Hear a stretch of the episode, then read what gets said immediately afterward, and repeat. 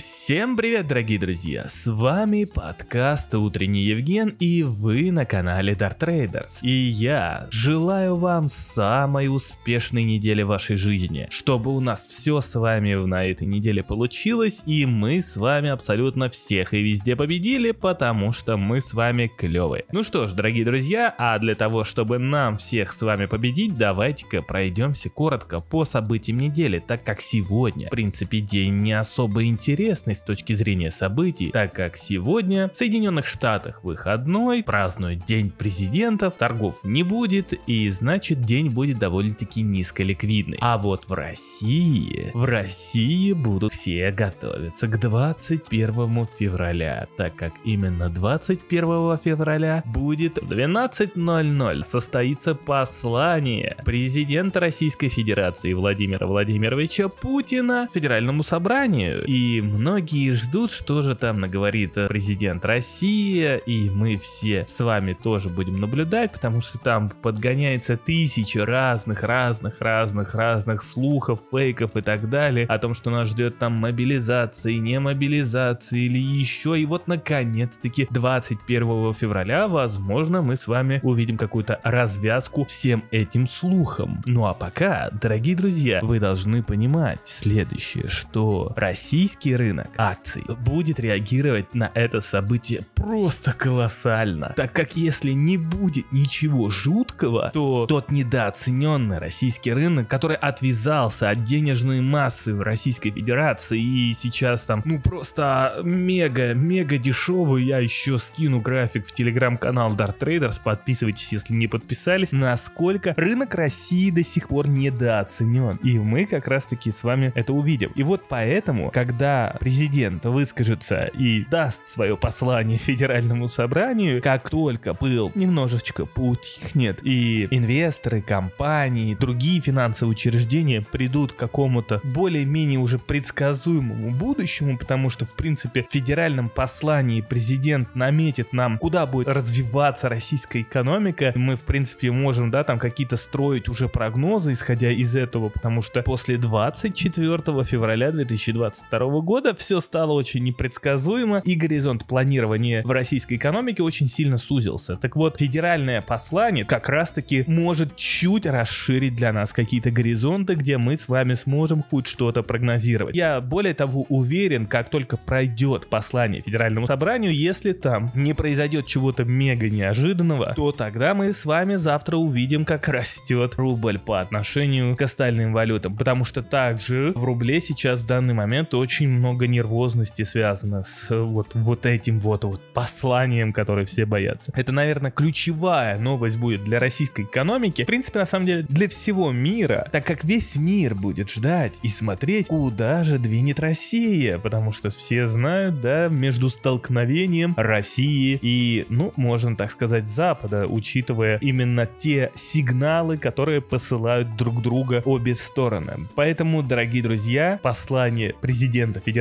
федеральному собранию. Это не сколько даже новость, которая будет влиять на Россию, она определенно будет очень сильно. Она будет влиять также и на весь мир. Все будут следить, все будут ожидать, куда же дальше будет развиваться все конфликты и особенно, сами знаете, какой конфликт. Что же у нас будет еще интересного, потому что в этом подкасте мы продолжаем с вами говорить о том, какие события нас ждут на этой неделе. Мы с вами приближаемся к тому, что Европа и Соединенные Штаты Америки начнут публиковать данные по индексу деловой активности, где мы с вами можем уже узнать, в каком состоянии находится европейская, американская, британская экономики. И это очень на самом деле важно, потому что если экономическая активность этих стран расширяется на фоне высокой инфляции, на фоне низкой безработицы, то это плохой сигнал для рынков, так как говорит о том, что инфляция вряд ли куда-то будет отступать, а значит центральным банкам придется ужесточать денежно-кредитную политику и дальше повышая процентные ставки. Ну и знаете, есть просто закономерность, которую я не устану повторять. Резкий взлет процентов процентных ставок, особенно на такой высокий уровень, на котором они находятся сейчас, я напомню, что это самый высокий уровень там примерно за последние 15 лет, никогда не приводит к тому, что рынки в итоге будут расти и все будет хорошо. Когда так быстро растет ставка, и когда она находится на таком высоком уровне, и чем дольше она здесь находится, тем глубже у нас будет рецессия, тем глубже будет падение рынков. Ну, то есть это закономерность, которая есть, от этого никуда не деться. Поэтому Евген сидит и наблюдает за тем, что же будет как раз таки в данных PMI, в данных деловой активности по странам, если, не дай бог, там будет какое-то расширение экономической активности, то тогда западным центробанкам придется действовать более жестко, чем мы себе представляем, и выше гнать ставку, а значит, тем глубже впереди нас ждет какая-то рецессия, кризис и падение рынков. То есть акции американских, европейских и в том числе и крипту, несмотря на то, что в крипте есть внутренние какие-то положительные новости, то есть внутренняя динамика все-таки сейчас складывается в пользу спроса в крипте, но макроэкономические факторы продолжают давить на крипту, и как бы высоко она сейчас не взлетела, допустим, хотя, come on, что значит высоко? Крипта упала с 69-70 тысяч до 15 тысяч и взлетела сейчас до 24-25 вот в этот диапазон. О каком позитиве мы можем говорить, когда теоретически мы можем говорить, что это тоже могло быть просто обычной коррекцией перед, э,